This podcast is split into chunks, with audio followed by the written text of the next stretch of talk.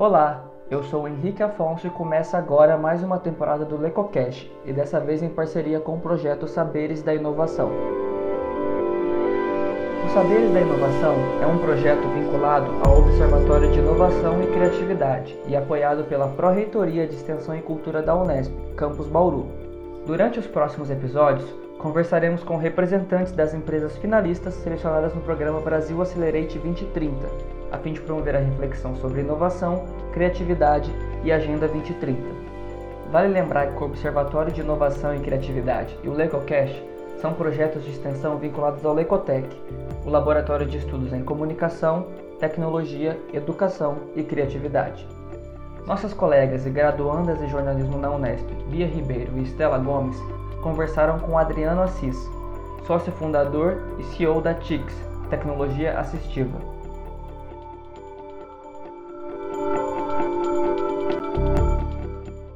Que é a empresa, como é que funciona a TIX, em qual segmento vocês atuam? A TIX, ela, ela, ela, a missão dela, única e exclusiva, é desenvolver tecnologia que possa melhorar a vida das pessoas com deficiência. Melhorar a vida no sentido de permitir que elas consigam fazer coisas que elas não conseguiam fazer antes da deficiência ou que elas nunca conseguiram fazer por causa da deficiência. É, especificamente, a gente, a, a gente atua para em, em pessoas atua com, desenvolvendo tecnologias para pessoas que têm dificuldades para usar computadores, usar celulares e também pessoas que têm dificuldade de se comunicar usando a voz, é, especialmente aquelas que têm uma deficiência motora e da fala ao mesmo tempo como o professor Stephen Hawking, é, era o caso dele, ele precisava de uma tecnologia para poder dar vazão aos pensamentos brilhantes que ele tinha. Então, da mesma forma, a gente tem tecnologias que permitem fazer esse tipo de comunicação.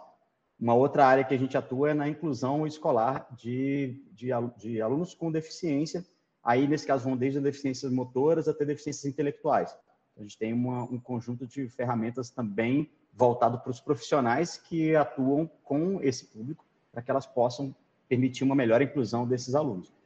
Por enquanto, uma, uma, as, as deficiências gente, nas quais a gente não atua, é, deficiências sensoriais. Então, deficiência visual, nós não temos soluções para deficiência visual.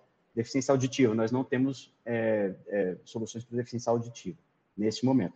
Apesar disso, a empresa começou lá atrás, em 1900, 2009, com um produto para pessoas com deficiência visual. Ora só, veja você. Então, a empresa se, se chamava Gerais, quando a gente fundou a empresa em 2009. A gente nem sabia que estava fundando uma startup, porque não se falava disso. A gente achava que estava abrindo uma firma. E só depois de muito tempo é que a gente entendeu as diferenças da, da, natu nossa natureza de startup em relação ao que a gente achava que a gente era. E nosso primeiro produto era uma tecnologia que permitia pessoas cegas pegarem um ônibus sozinhos nas cidades, sem depender de ajuda. Esse produto foi o, o que motivou o início da empresa. Uh, os nossos primeiros cinco anos, praticamente, de empresa foram focados nesse produto que acabou não dando certo comercialmente, mas a empresa seguiu e a gente foi criando outras soluções voltadas para outras deficiências, que é onde a gente atua até hoje. Eu ia perguntar quais os profissionais, então, que atuam na empresa de vocês hoje? Quais os tipos de profissionais? Então, hoje, o, o, o trabalho mais importante que eu considero, que é o de acolhimento e atendimento do, dos nossos clientes, são feitos por terapeutas ocupacionais. Então, nós temos duas TOs que fazem é, essa, esse, que tem essa função de identificar quais são as deficiências, quais são as, as as, os desejos que, que, essas pessoas têm, o que elas querem resolver, e também avaliar as condições de movimento, condições cognitivas, para prescrever ou não os nossos produtos, ou até produtos de terceiros, a gente não tem o menor problema de, de indicar produtos de terceiros quando os nossos não, não resolvem. Então, temos as TOs, temos também uma Fono, que também atua nesse mesmo segmento né, de avaliação dos, dos, dos clientes que chegam para a gente. É, temos, evidentemente, o pessoal da engenharia, do desenvolvimento, que são, é, é, é, é a, a, principal área dos sócios fundadores.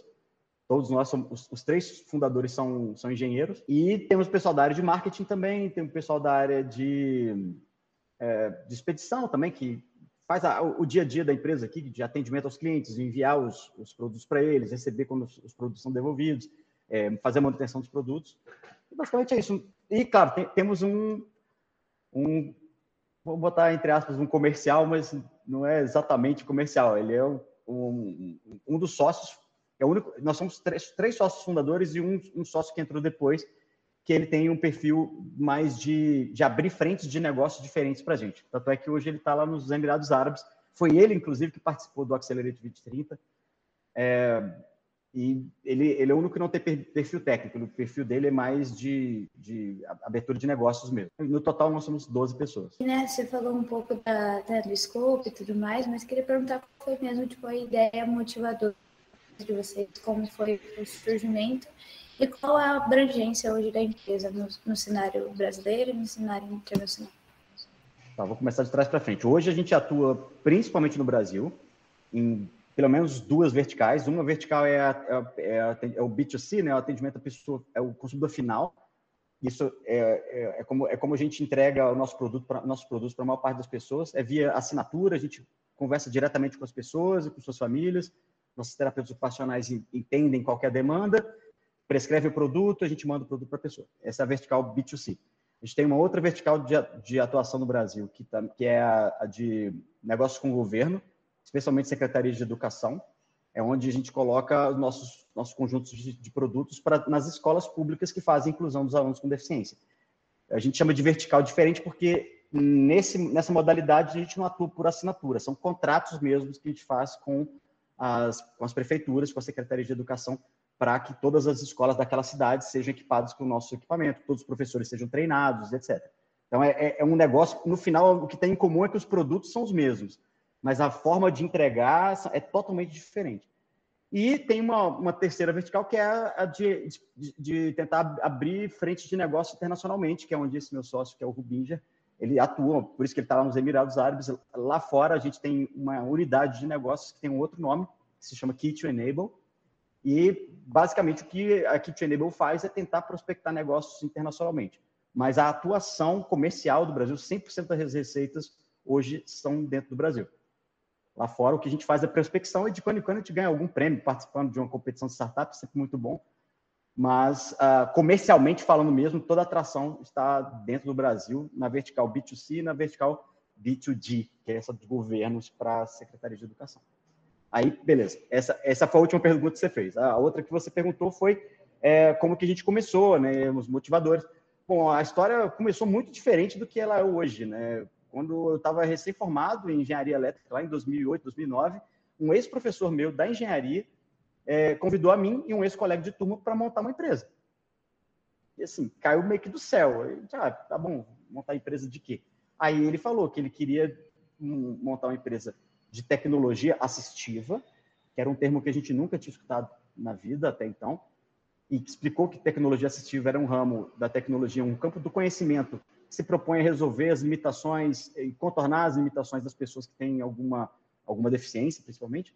E ele queria abrir essa empresa porque ele tinha um projeto acadêmico que já estava se arrastando há muitos anos dentro da Universidade Federal de Minas Gerais, que se propunha a ajudar os cegos a pegar ônibus sozinhos. Então ele queria montar uma empresa porque ele entendeu que a única maneira desse produto, essa, essa tecnologia sair da universidade e ir para a sociedade era por meio de uma empresa. Só que como ele é pesquisador em tempo integral, ele precisava de, de é, montar uma empresa com pessoas que pudessem tocá-la, porque ele, ele, ele, era pesquisador em tempo integral, não podia ser empresário, assim, por assim dizer, administrador, sócio administrador de empresa. Então a gente, nós três fundamos a empresa na época, eu, Thiago e Júlio. Júlio é o professor. Nem Thiago nem Júlio estão na empresa mais há muito tempo, mas foi assim que começou a empresa. A gente começou para desenvolver o tal produto para as pessoas cegas poderem pegar o ônibus ela, esse, esse, produto ele não vingou muito mais por uma questão da gente não ter um entendimento de que negócios para governo funcionam, tem uma dinâmica totalmente diferente do que a gente imaginava que era. Esse produto, apesar de ser desenhado para os cegos poderem se beneficiar, quem pagava por essa tecnologia eram as prefeituras. Então, imagina, uma startup que nasceu, que nem sabe o que é startup, acha que, que funciona baseado em planilhas do Sebrae, não entende porque as coisas não funcionam desse jeito tem um único produto, não tem outras fontes de receita, e esse único produto, é além de ser para um nicho, ele é pago por governo, tudo todo errado. E de fato deu. Né? Tanto é que a gente descontinuou o produto depois de cinco anos, um dos sócios saiu e, enfim, eu me dei um prazo para seguir, e nesse meio tempo a gente acabou conhecendo outras, outras possibilidades, outras deficiências, outras demandas que a gente tentou abordar com o conhecimento técnico que a gente tinha, e isso foi o início do que levou a TIPS a ser o que ela é hoje. Tanto é que antigamente a empresa se chamava Gerais. Quando ela foi fundada, ela se chamava Gerais. E depois que a gente se entendeu como uma startup e passou a atender outros públicos, a gente mudou o nome para Tix. Mas o CNPJ é o mesmo lá de 2009. Perfeito. E eu acho que essa sua resposta, essa explicação encaixa muito na, nas próximas perguntas que a gente tinha. Da onde vocês começam e onde vocês estão agora? Qual é o contexto onde a empresa está inserida? E quando vocês surgiram, né? Então, não está numa pergunta só, quando vocês surgiram, qual é a motivação, os problemas sociais que vocês buscavam enfrentar, se ainda continuam os mesmos? E se mudou porque teve essa mudança? Então, fazendo essa análise aí da, da forma como vocês começaram para qual é a motivação de agora e qual o contexto que vocês estão agora. É, fundamentalmente a motivação é a mesma, né? A gente, é, nosso desejo é empoderar as pessoas com deficiência para que elas possam fazer as coisas sem depender de ajuda de outros. No começo a gente fazia isso, a gente queria entregar essa, resolver um problema específico de pessoas com deficiência visual que até hoje dependem da ajuda de alguém no ponto de ônibus, né? Quando, quando, quando vão pegar algum ônibus em uma, cidade grande. É, esse foi o nosso começo. Hoje a gente foca em resolver problemas de pessoas que ou nasceram com uma deficiência ou adquiriram uma deficiência, seja por conta de um acidente, uma doença degenerativa, e que ou nunca conseguiram fazer determinada coisa, ou passaram a não conseguir fazer mais. Por exemplo, uma pessoa que é, nasceu com uma, uma, uma, deficiência motora, ela pode ter, nunca ter tido a chance de usar um celular sozinha, ou nunca pode, pode ter, nunca ter tido a chance de usar um computador. Agora, com os produtos que a gente desenvolve, ela tem essa chance. Ou pessoas que usaram o computador, usaram o celular a vida inteira, estudam, estudavam, trabalhavam, um dia sofreram um acidente de carro, perderam o movimento de pessoas para baixo. Elas deixaram de poder fazer aquilo. E a gente devolve essa capacidade. E um outro terceiro grupo que é bastante significativo são as pessoas que viveram suas vidas e lá na frente sofreram um AVC ou desenvolveram uma doença neurodegenerativa e que vai tirando as condições de movimento, de comunicação dessas pessoas e passa a se tornar fundamental que ela tenha alguma tecnologia, alguma maneira de extrair os pensamentos, comunicar com as pessoas que estão em volta para ter uma qualidade de vida. É, afinal de contas, depois de, de comer e beber, né, a nossa maior necessidade é se comunicar. Então, isso é bastante importante. Essas são as deficiências que a gente atende hoje. O que mudou no nosso contexto é que, lá no começo, nosso produto para pessoas com deficiência visual, eles, ele fundamentalmente tinha que passar por prefeituras para ser implantado. Hoje, não. Hoje, se você tiver alguém na sua família que depende desse aparelhinho, por exemplo, aqui para poder usar o celular só com o movimento da cabeça, basta você fazer uma assinatura, você vai pagar 99 reais por mês e pronto, vai, vai receber o produto em casa. Quando não quiser mais, só devolver. É, a gente não depende mais que o, de vender para o governo, mas a gente vende para o governo também como, uma, como um conjunto de ferramentas para a inclusão educacional. Hoje o governo ele, ele passou a ser mais um cliente, um bom cliente, um cliente bom e difícil ao mesmo tempo, mas não é o único. Antigamente, quando a gente abriu empresa, se o governo não comprasse, ninguém mais podia ter a solução. Esse é o que mudou mais radicalmente no contexto. Tem uma coisa importante também que mudou radicalmente no contexto, Maria Beatriz, que é o momento em que a gente se descobriu como uma startup é, virou a página para a gente. Então, de 2009 até 2017, a gente achava que era uma firma. E as coisas davam muito erradas, apesar de que a gente já conseguia desenvolver produtos, mas a gente não conseguia é, fazer eles irem para frente. A gente não entendia sobre modelos de negócio, nunca tinha ouvido falar disso. Em 2017, a gente participou de alguns programas de aceleração de startups, e aí a gente se identificou como uma startup. Isso fez toda a diferença. Então, 2017 para frente, a empresa tomou um outro corpo, tomou um outro entendimento de si mesma, e essa é uma das razões fundamentais pelas quais a gente não a gente não ficou pelo caminho, a gente continuou progredindo até hoje. A partir de 2017, os programas de aceleração fizeram uma diferença extrema para a gente. A estruturação hoje do modelo de negócio de vocês conta com parcerias de, de instituições terceiras, né? Sejam elas privadas ou públicas. Como é que funciona essa relação assim? Toda parte, hoje, toda a parte de negócios com o governo é feita por uma outra empresa que não é a TIX. A gente fez uma parceria com uma empresa maior que é uma empresa do segmento de educação, que já, já tinha vários produtos voltados, soluções voltadas para poder público. A gente encaixou nossos produtos nessa outra empresa, e essa outra empresa é que faz a oferta para a Secretaria de Educação. Então, toda a nossa vertical de negócios para o governo, desde 2018, ela é feita por uma outra empresa que tem muito mais competência, inclusive é, tem muito mais uh, conhecimento para lidar com toda a parte comercial, jurídica do cliente governamental do que a gente. Antes a gente chegou até a fazer algumas vendas para o governo antes deles, mas tudo era muito é, trabalhoso, tudo era muito aos atropelos, a gente realmente não tinha esse conhecimento de como fazer isso direito.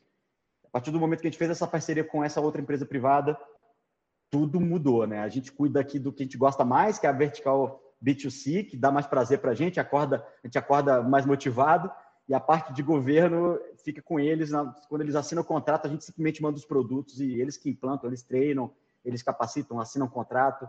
Então, isso trouxe muito paz, muita paz para a gente, além de trazer também uma sustentabilidade financeira mais interessante. É como se o governo a, a, a parte operacional da empresa e a parte de, do B2C é o que alimenta a parte da inovação e o desenvolvimento de novos produtos. Pensando nisso, né, no, no escopo de trabalho, nos potenciais, agora no alcance que vocês têm, né, dessas parcerias, a gente queria saber quais são, quais você considera as maiores ameaças da empresa no setor mesmo onde vocês atuam, né, da startup, e quais os maiores potenciais de vocês no segmento? Olha, como maiores ameaças, é, curiosamente, a gente tem como, como concorrentes empresas que não são do segmento. As maiores concorrentes do, do tipo de, de, inovação que a gente desenvolve são as big techs, é, é Google, Facebook, Amazon. É, pouca gente sabe, mas a, aquele dispositivo da Alexa, da Amazon, ele é extremamente útil para pessoas com deficiência. Ele, ele tro, tro, traz um grau de autonomia para uma pessoa tetraplégica, por exemplo, incrível. E ele não foi desenvolvido com uma, uma, tecnologia assistiva, e sim como um produto de uso geral.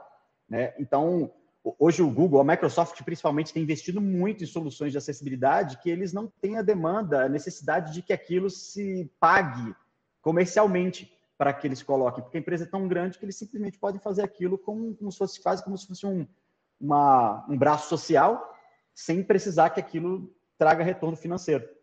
Entende? Então, um dia pode ser que essas big techs elas criem soluções e disponibilizem gratuitamente para todas as pessoas com deficiência do mundo que sejam mais avançadas, que sejam melhores do, e que tirem a, nessa necessidade de existir. Isso vai ser muito bom se acontecer. Para o mundo vai ser muito bom. Enquanto isso não acontece, como a gente não tem certeza se vai acontecer ou não, o fato é que as pessoas com deficiência precisam hoje de tecnologia e a gente desenvolve elas, a gente entrega elas e continua uh, trabalhando para desenvolver mais e mais nesse sentido, porque a gente tem bastante conhecimento de causa. É daí que é onde vem as oportunidades. Como a gente já está 13 anos nesse segmento e a gente não quebrou até hoje, a gente desenvolveu um conhecimento de causa muito grande nesse mercado, e que eu ousaria dizer que poucas empresas mundo afora têm, principalmente porque, como é um mercado muito nichado, esse não é o tipo de empreendimento que a pessoa, que um, um grupo de fundadores vai, vai criar uma startup para poder virar unicórnio, virar bilionário. Isso não é o tipo de negócio bilionário. Então, ninguém olha para isso. Como a gente olhou para isso tempos atrás e a gente realmente é apaixonado pela resolução desses problemas, a gente acumulou muito conhecimento de causa, a gente sabe exatamente quais são as dores, a gente sabe que tipo de tecnologia que a gente pode, que a gente quer, a gente é capaz de desenvolver, e com isso a gente vai abrangendo aos poucos mais e mais diferentes deficiências e vai criando o nosso próprio mercado. Então, não tem muita gente querendo nadar aqui onde a gente está nadando. Por isso que eu digo que se um dia alguém vai tirar a gente do mercado, vai ser uma big tech que por acaso desenvolveu alguma coisa para outra finalidade e disponibilizou para pessoa com deficiência de graça. Sobre as ODS da ONU, quais você acredita que a empresa atua, ainda mais nas todas as questões que você colocou, do objetivo de trabalho e tudo mais. E, e por que você acredita que essas ODS assim são as que mais contemplam e tudo mais? Que você falasse um pouquinho sobre isso. A gente pode enquadrar pelo menos duas mais fortemente, que seria acesso à educação e, e, redução das desigualdades. Mas eu considero que redução das desigualdades ele é o mais fundamental do nosso trabalho. A parte de educação vem como uma consequência. Quando a gente permite, a gente desenvolve uma tecnologia que permite que uma criança que nasceu com deficiência ela consiga escrever, ela, ela consiga usar um celular, usar um computador, que hoje não é mais simplesmente um, uma ferramenta para diversão, é simplesmente é indispensável, a gente está dando a ela a chance de aprender, de ser incluído na escola, de, de ser, de ser produtiva, desenvolver suas habilidades, suas competências lá na frente. Então, isso é o que vai realmente é, ser o um motor para reduzir as desigualdades desse público em relação à maior parte da sociedade que não tem ou não tem ainda uma deficiência. Então, eu, eu focaria mais, assim, se for escolher uma ODS, é a ODS relacionada à redução das desigualdades, é, onde a gente atua mais diretamente. Claro, redução das desigualdades para este público, né? A gente está focando em, no público pessoas com deficiência e com essas deficiências que a gente conhece melhor e que atende mais.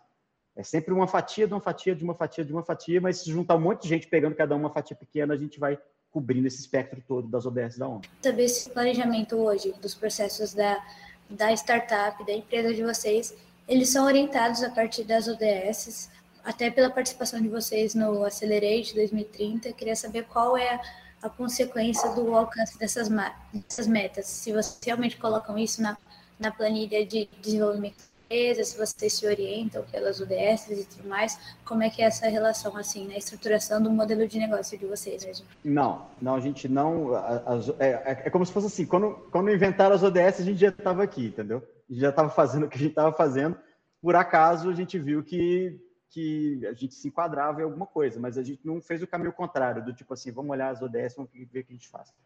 Não, a gente segue fazendo o que a gente acredita aqui, e por acaso a gente está atuando numa das ODS. Simples assim. Claro que quando a gente vai, se a gente vai fazer, vai participar de uma competição de startups e tudo mais, o pessoal realmente hoje em dia leva muito isso em consideração. Até, até algumas competições ou alguns programas de aceleração são focados especificamente em empresas que resolvem ou que, que atuam diretamente em, em uma ou mais das ODS. Aí, beleza, a gente pode colocar ali sem forçação de barra nenhuma que a gente atua na ODS de, de redução das desigualdades. E a gente faz isso mas isso é mais para aproveitar uma ou outra porta que se abre do que um, como um, dire, um direcionamento da maneira como a gente atua internamente aqui. Então, o alcance das metas das UDS são uma, uma consequência do trabalho que vocês já desenvolvem, né? Perfeito. Perfeito. E agora eu queria perguntar um pouco assim com relação à comunicação assim da empresa. Como vocês fazem a comunicação assim dos impactos que vocês desenvolvem, do alcance, do potencial, né, de tudo isso que a gente já já conversou sobre as potencialidades. Como é que vocês comunicam esse impacto para as outras empresas, para a sociedade? Como é feita essa parte assim? Hoje em dia, o foco nosso, nosso na comunicação ele tem tá na assessoria de imprensa e mídias sociais, principalmente. E uma coisa que a gente explora muito é o fato de que, como a gente, o nosso modelo de negócio B2C, ele pressupõe uma, uma proximidade muito grande com o cliente final, desde o momento que o cliente chega para a gente e fala assim, olha, eu tenho uma deficiência, eu gostaria de saber se, se com esse aparelho eu consigo usar o celular. Ele nem é cliente nosso ainda, mas a gente já está conhecendo a história da pessoa. Né? A pessoa conta a história para a gente, ah, eu era policial, eu levei um tiro, ah, eu, um dia estava num carro, sofri um acidente, ah, meu pai tem sofreu um derrame. Né? A gente acaba conhecendo as histórias daquelas pessoas que vão lá na frente se tornar nosso cliente. Quando se tornam nossos clientes, a gente manda os aparelhos, manda a tecnologia. Nossas TOs fazem uma capacitação por chamada de vídeo, igual a gente está aqui hoje. Então, a gente conhece mais da pessoa. Quando ela, a pessoa vai é, evoluindo, ela voluntariamente manda para a gente vídeos do que ela está conseguindo fazer. Isso é muito legal. Então, a gente vai acabar vai ficando vai fazendo parte das histórias dessas pessoas, né? Nossa equipe de atendimento, as duas terapeutas ocupacionais, elas sabem a história de cada pessoa, né? E elas comentam, ah, não sei o quê, a, a, o, o seu Márcio, que é o, o, pai da Valentina, ele mandou esse vídeo aqui para gente. Então, a gente, como a gente vai conhecendo muito, é, a gente pede para essas pessoas para autorização para divulgar os vídeos delas nas redes sociais. Muitas vezes, quando a gente tem uma, alguma solução nova, é, a gente conversa com os primeiros utilizadores, aqueles que validaram para a gente o produto, para ver se eles, se eles não querem ser um, um, é, um, case de sucesso nosso, que a gente possa expor a, na, como um release de imprensa o case dessas pessoas. Às vezes, quando chega é, imprensa querendo fazer alguma matéria relacionada à acessibilidade, a gente tem um pool de pessoas aqui que são super abertas, são realmente entusiastas do que a gente faz. Então, a gente é, realmente aproveita essa proximidade que a gente tem para fazer nossa comunicação via assessoria de imprensa e redes sociais. Aí dá, mais, dá muito mais substância, né? Não é só a Tix falando o que a Tix faz, na verdade, a gente está, tá, estão as pessoas, os clientes da Tix, falando por que, que eles são os clientes, porque que, que mudou na vida deles a partir do momento que eles passaram a usar a nossa tecnologia. Isso é muito mais profundo e é verdadeiro, porque de fato a gente conhece as histórias deles. E nessa questão da comunicação, não só da parte de vocês comunicando os impactos, mas vocês também tendo feedback, né? Isso é muito legal dos clientes. É fundamental. Uhum. Esse produto é aqui, por sinal, Maria, Maria Beatriz, começou com. A gente criou um protótipo para atender uma pessoa. Aliás, vários dos produtos, várias das soluções começam assim: uma pessoa liga para cá e, e conta para a gente uma história, a gente não tem uma solução para aquilo e fala assim: ah, olha, a gente pode fazer um protótipo aqui, você testa. Gente, você testa para nosso interesse é saber se vai funcionar. Se funcionar para você, pode abrir uma, um segmento, pode abrir um, um público mais amplo. Um dia eu recebi uma ligação de um pai que tinha uma criança que estava jogando no celular com a boca, porque a criança nasceu sem, os, sem controle dos membros. E queria saber se a gente tinha alguma coisa para a criança. A gente não tinha. A gente perguntou se ele fala, falou com ele, ó, veja se seu filho topa ser nosso pilotinho de testes. Aí a gente cria um protótipo para ele de uma, alguma coisa que ele possa usar a cabeça para controlar o joguinho no celular.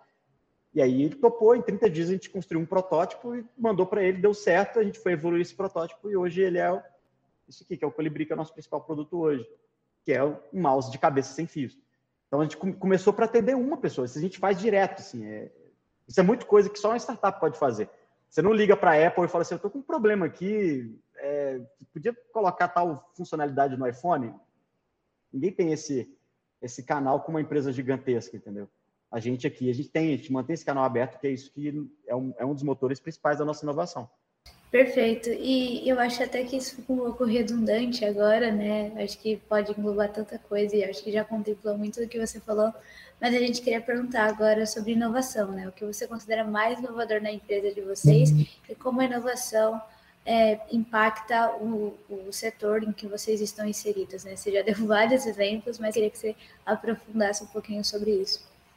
Ah, tá. Uma, então, para começar com uma inovação não óbvia, é, foi o modelo de negócio que hoje a gente atua, que a gente explora, que é a gente chama de acessibilidade por assinatura. Isso é uma coisa que pode até parecer batido, porque você, se você assina Netflix, você paga por assinatura, né? Tem ah, um Amazon Prime, um Spotify, todo mundo hoje está mais acostumado com isso. Mas isso nunca foi trazido para o universo de produtos físicos, de hardware voltados para acessibilidade. E a gente entendeu ao longo desses anos todos que pessoas com deficiência, elas têm uma, vem, elas já vêm de uma sequência de frustrações. E essas frustrações, muitas vezes, elas estão também relacionadas a investir alto em qualquer tecnologia que minimamente prometa que vai resolver alguma coisa para elas.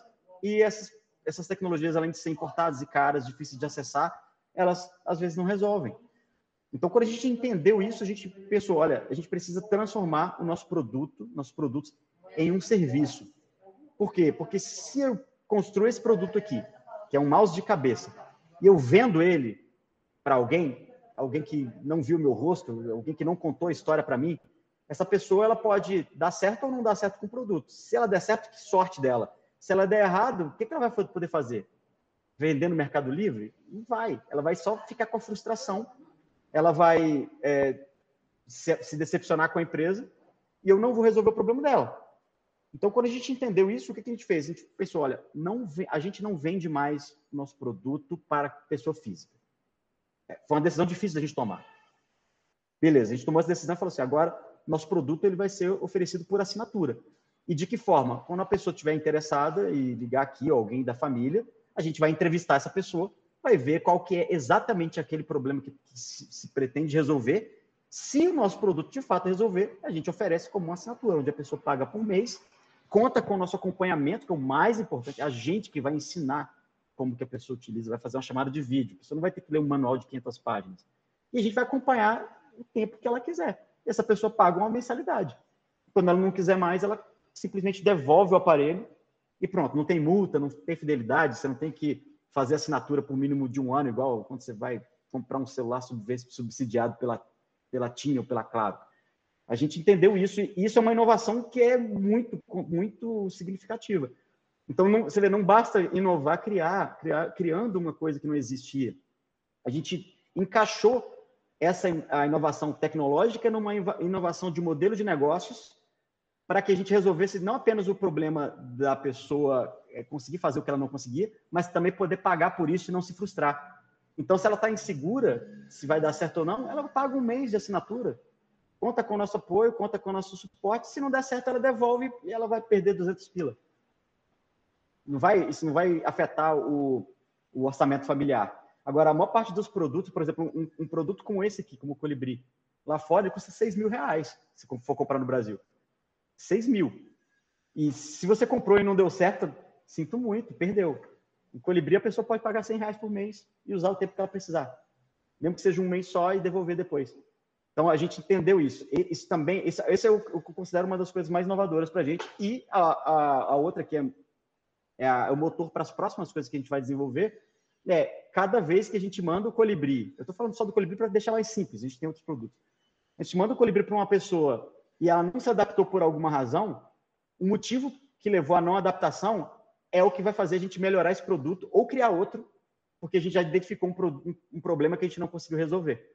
Então, esse contato constante com as histórias das pessoas todo dia, e são centenas de pessoas, são clientes nossos, a gente consegue é, usar isso para toda vez que nosso produto não resolve o, produto, o problema da maneira que a gente espera, a gente tem aí uma nova oportunidade de melhorá-lo ou de criar outro.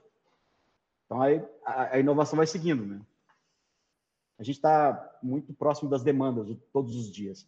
Isso é o que mantém a gente inovador no, no caso de criar novas soluções. Foi muito bom que você falou que você né, englobou tipo, né, o que tem de inovação, né? Obviamente no setor, no, na parte geral, né? A tecnologia assistente, né, o quanto vocês impactam na vida de milhares de pessoas com deficiência, mas também ver isso né, nos produtos, na prática e tipo, no modelo de negócio, eu acho que isso é muito interessante, porque mostra que a empresa é inovadora em todos os escopos, né? Desde a parte social, da preocupação, da motivação que você coloca lá no começo, que vocês tinham, até no dia a dia, no modelo de negócio e na forma como a empresa age também. Então, ver tudo isso é muito interessante e acho que englobou bem o quanto a inovação impacta não só na empresa, né, e na, nos clientes de vocês, mas no setor onde vocês trabalham, no segmento onde vocês atuam. E, Diretamente e o quanto isso né, tem, tem de impacto. Tem uma coisa importante que aconteceu ao longo desse tempo, é que é, cada ano que passa e a gente não quebra, a gente se, se fica mais dono do mercado que a gente está criando. Em outras palavras, uma coisa que a gente percebeu aqui é que, é, especialmente quando a gente começou a ter um pouco mais de tração comercial com a vertical de governo, isso trouxe para a gente uma sustentabilidade mínima financeira que permite que a gente possa focar na, nas, nas, novas inovações, nos novos produtos, novas soluções, mesmo que seja para uma pessoa.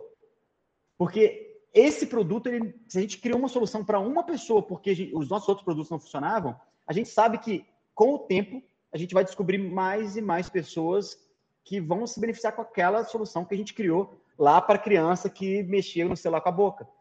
E a gente não tem que ter a pressa de ter esse payback imediato, porque a gente, ao longo do tempo, já conseguiu uma outra fonte de receita que, que traz uma sustentabilidade basal para a gente. Então, isso nos coloca numa posição muito privilegiada de é, poder desenvolver realmente focado na resolução do problema e não do que vai trazer retorno financeiro mais rápido. Porque fazer essa conta de trás para frente no mercado de nicho ela não dá certo. Entendeu? Se a gente tivesse nossa, tem que criar esse produto, se ele não se pagar em um ano, a gente está lascado. Não, isso não acontece. Tanto é que a gente pode subsidiar o preço do produto por um bom tempo até que ele tenha uma, uma penetração no mercado interessante, que é o que a gente faz com, com esse produto aqui. R$ reais por mês não paga o desenvolvimento que a gente tem em, em pouco tempo. Mas a gente não precisa que ele se pague em pouco tempo, porque a gente tem outra fonte de receita que sustenta basalmente a startup, a nossa operação. Então, com isso, a gente pode dar tempo ao tempo para as soluções maturarem sem essa pressão. Isso é muito bom para a gente. Manter a cabeça fresca para a gente continuar inovando. A pressão, a pressão da, das finanças, ela, é, ela, ela, ela esmaga a sua criatividade. Perfeito. Acho que você colocou muito bem, né? Que, que é algo que vocês podem ir inovando ao longo do tempo. Não tem essa questão do, do, de um deadline assim, imediato, que isso pode ser algo que vocês cada vez mais vão vão produzindo e inovando, né? É, e agora pensando e agora pensando nisso, né, da questão do, do produto, né, em si que você colocou, né, explicou também, eu acho que a gente queria perguntar se o modelo de negócio de vocês, se você considera um modelo de negócio, a forma de fazer produtos, a forma de talvez de vender, o contato, toda a questão do que vocês né, vendem, do que vocês produzem, se você considera reprodutível, se é algo que dá para ser é produzido por outras empresas, se é algo que vocês pensam nisso, em tipo, até na questão da educação que você colocou, né? Como é que você enxerga essa questão de fazer algo que possa ser reproduzido por outras empresas, por outros lugares? Como é que vocês pensam nessa questão?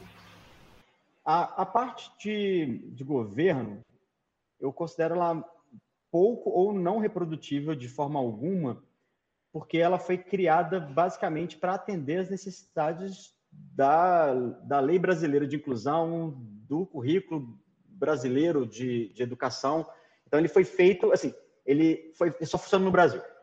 Então, o modelo que a gente tem para dos produtos para inclusão escolar, ele só funciona no Brasil. Não dá para a gente ir lá na Argentina, no Uruguai, no Chile, Estados Unidos ou, ou lá no, nos Emirados Árabes e tentar reproduzir isso, porque as realidades lá são outras, né? Aqui a gente tem a política de inclusão dos alunos com deficiência nas escolas públicas. Isso não é verdade para em outros países. Então, essa parte, a vertical de governo, ela, ela só funciona aqui. A vertical B2C, essa de acessibilidade por assinatura, ela pode ser reproduzida tanto no Brasil quanto por outras empresas, quanto por nós mesmos em outros países. Né? Basta que a gente consiga manter uma mesma uma, uma, uma equipe com as mesmas competências. Se a gente for atuar na Argentina, a gente precisa de, sei lá, uma ou duas terapeutas ocupacionais argentinas e uma, uma, estrutura mínima lá de comunicação para poder fazer o, o, as pessoas descobrirem que existe o serviço. E a gente operaria rigorosamente da mesma forma do que aqui. Mas por que, que a gente não faz isso? Porque o mercado do Brasil é muito grande ainda. É muito grande. A gente ainda tem muita gente para atuar, para atender aqui, e a nossa equipe é pequena. Então, não faz sentido a gente reproduzir o nosso modelo de negócio em outro país agora sendo que a gente está longe de exaurir o nosso imenso mercado ainda. E isso desvia o foco demais. Então, se a gente fosse simplesmente ah, fazer uma expansão porque deu na cabeça, porque falaram que expandir internacionalmente é bom, a gente poderia estar tentando fazer isso, mas, cara, a gente ainda tem, tem muita, muito chão no Brasil ainda. Perfeito. Então, o modelo de negócio né, que vocês fez na questão da reprodutibilidade, mas que né, vocês não têm essa dependência, assim, de, tipo, para depender de algo para reproduzir e tudo mais, né? Nesse e... momento, não. Mas a gente, a gente sabe que, como o modelo funciona redondinho, especialmente de, esse de acessibilidade por assinatura, no momento que a gente sentir que, que faz sentido, a gente empacota ele, leva para outro país, opera em outro país e beleza. Pessoa com deficiência tem no mundo todo. Perfeito. E por fim, queria perguntar para você, né? Você falou que foi seu sócio, né? Que ficou mais a farsa, veio sócio, mas queria que você contasse um pouquinho como é que foi participar no programa do Acelerante da Agenda 2030 da ONU, como é que foi essa experiência para vocês, o que, que vocês tiram dessa experiência, se impactou alguma coisa na pessoa, subjetivamente, sim, pessoal de vocês, na empresa, como é que foi um pouco essa experiência? Ter participado foi interessante por duas razões, Maria. Porque uma, uma é que como te falei, a gente não criou a empresa para se enquadrar nos, nos, nas ODS. As ODS que foram criadas e quando a gente viu, a gente estava ali bem encaixado debaixo de um dos guarda-chuvas. Esse foi um ponto. O outro ponto foi, a partir do momento que a gente é, identificou isso, a gente começou a poder procurar um, é, fomento orientado à Agenda 2030. E isso foi muito, muito importante para a gente. Então, assim, é, especialmente no exterior, esse meu sócio, o Rubinger, ele fez, ele, ele, se inscreveu em inúmeras competições de startup internacionalmente, ele ganhou muitos desses prêmios, é, esses, são esses prêmios que financiam a, a, a, a existência dele lá fora. Então, a gente não tira nenhum centavo do, do, fluxo de caixa aqui da empresa para manter ele nos Emirados Árabes tentando abrir negócio. Tudo que mantém ele lá são esses, esses, esses prêmios. E ah, o fato de a gente ter identificado que tem um fit do que a gente faz com, com alguns dos ODS, mas principalmente redução de desigualdades, abriu para a gente a possibilidade de a gente usar isso a nosso favor na, na hora de se inscrever em competições, em, em, acelerações, em programas de fomento. E aí é legal, porque a gente não está falando da boca para fora. Quando a gente fala lá que nossa solução reduz desigualdades, a gente tem inúmeros casos para mostrar. Tem um monte de vídeo que faz a galera chorar, sabe? O pessoal fica emocionado mesmo e isso tudo é muito verdade. Então, essa, isso foi o, o, a parte que mais impactou a gente, né? E ter participado diretamente do Accelerate 2030, ter sido selecionado, inclusive, para participar, isso é, reitera ainda mais o fit que a gente tem, né? Com relação a isso. Mas se não existisse o ODS, se não existisse Accelerate, se não existisse ONU, a gente estaria fazendo a mesma coisa. A TIX ainda tem algum vínculo com a Universidade Federal de Minas Gerais? Não, a gente não tem nenhum vínculo formal com a universidade, a parte o fato de que quase todo mundo aqui estudou na UFMG. É, parece até panelinha, mas uh, quem, não já form, quem, não, quem não é formado é porque está estudando lá ainda. Então, assim, é, é, realmente tem, tem esse grude com a casa. é, foi fundada, na verdade, por iniciativa de um professor que não está mais na empresa, mas era professor meu na, na UFMG lá em, antes de eu formar. É, como a gente tem essa, essa, essa proximidade, até geográfica mesmo, né? o campus da Universidade Federal fica aqui do lado, né? dois quilômetros daqui. É, o pessoal hoje tem disciplinas de empreendedorismo, tem uma formação trans, transversal em empreendedorismo e inovação. Eles chamam as empresas fundadas pela, por essa, por essa, pela comunidade da UFG para ir lá, para contar esses casos, contar as histórias para os alunos, né? tirar essa romantização excessiva que se vê nas redes sociais. Então, a gente, é, é, todo semestre, é convidado para ir lá dar uma palestra. E, recentemente, a gente entrou numa, num edital junto com a universidade. Foi, o edital foi submetido para a FINEP recentemente, duas semanas que foi mandado, que se eles forem contemplados, aí eles vão construir um espaço maker lá dentro com a ajuda das empresas, com participação ativa das empresas. Aí, nesse caso, a gente vai ter um vínculo formal mesmo, vai ter um contrato assinado entre a universidade, entre a TICS, a FINEP, e aí vai ter, realmente vai ter um, um vínculo mais formal. Por enquanto é mais essa proximidade mesmo, essa simpatia, essa empatia mútua aqui, depois de ter saído de lá, né? É, apesar de vocês estarem em Minas Gerais, vocês têm clientes em outros estados do Brasil? A gente atende o Brasil todo, a maior parte dos, dos clientes são todos de fora, inclusive. Aqui em Minas tem até uma, um fenômeno que acontece que, não sei se vocês já ouviram falar, que o mineiro é muito desconfiado, né? E, e, e, de fato é, quando, quando, a gente, quando se trata de negócio, a gente percebe isso na prática. As coisas acabam tendo que dar certo primeiro fora de Minas, para depois o pessoal de Minas acolher, né? Então acaba que muitos dos clientes, depois que a gente começa a, a, a ter histórias de, de, pessoas usando fora de Minas Gerais, aí a história começa a chegar aqui dentro. Mas hoje a gente atende o Brasil todo. Esse modelo de acessibilidade por assinatura ele permite a gente atender tão bem alguém em Manaus quanto alguém que mora aqui no bairro do lado. E com isso a gente vai se encaminhando para o fim de mais um episódio do LecoCast, em parceria com o Observatório de Inovação e Criatividade. Agradeço ao Adriano pela entrevista de hoje e deixo um convite para você que gostou desse conteúdo e quer saber mais sobre o assunto. Para continuar acompanhando o projeto Saberes da Inovação, siga o Lecotec nas redes sociais. Estamos no Facebook, Instagram, Twitter, LinkedIn e Telegram. Lembrando que o Observatório de Inovação e Criatividade tem perfis próprios nas redes sociais. Basta procurar por arroba Oicriativas no Facebook e no Instagram. Você pode ficar por dentro desse e de outros conteúdos sobre comunicação, tecnologia, inovação e criatividade em lecotec.faac.nesp.br e também em oicriativas.faac.nesp.br. O Lecocast de hoje se despede por aqui muito obrigado pela sua audiência e a gente te espera no próximo episódio.